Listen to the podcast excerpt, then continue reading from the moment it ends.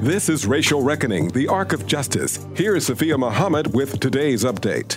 Southside Minneapolis neighbors are celebrating community after Saturday's 11th annual Back in the Day festival held in Phelps Park in Minneapolis. The event included games, activities, vendor markets, and live music by the Grammy Award winning group Sounds of Blackness. The theme for this year's event was What About the Children? Lisa Crawford, the founder of the event, said gatherings like this will show young people the importance of being in community with one another.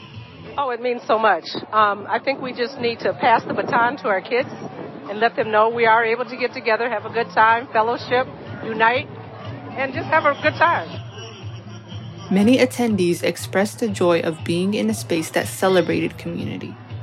J. Darnell Johnson, a local author, said he was excited to see old friends and loved ones after a year of being apart due to COVID. We're re- refreshing friendships, renewing vows, if you will, coming together in, in ways that only the people who grew up here would recognize because we got some stories to tell.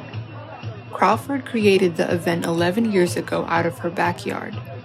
It began as a space for neighbors to come together and celebrate each other sometimes we only get together when we're going to funerals, and then we haven't seen each other for a while. So we just thought, you know, come on over to our house and let's have a good time in our backyard. And then uh, we live a block away, and it, it, it grew out, outgrew our backyard, so now we're here. And 11 years later, we're still going strong. This year's celebration was even more meaningful because the festival did not happen last year. For the Racial Reckoning Project, I'm Sophia Muhammad.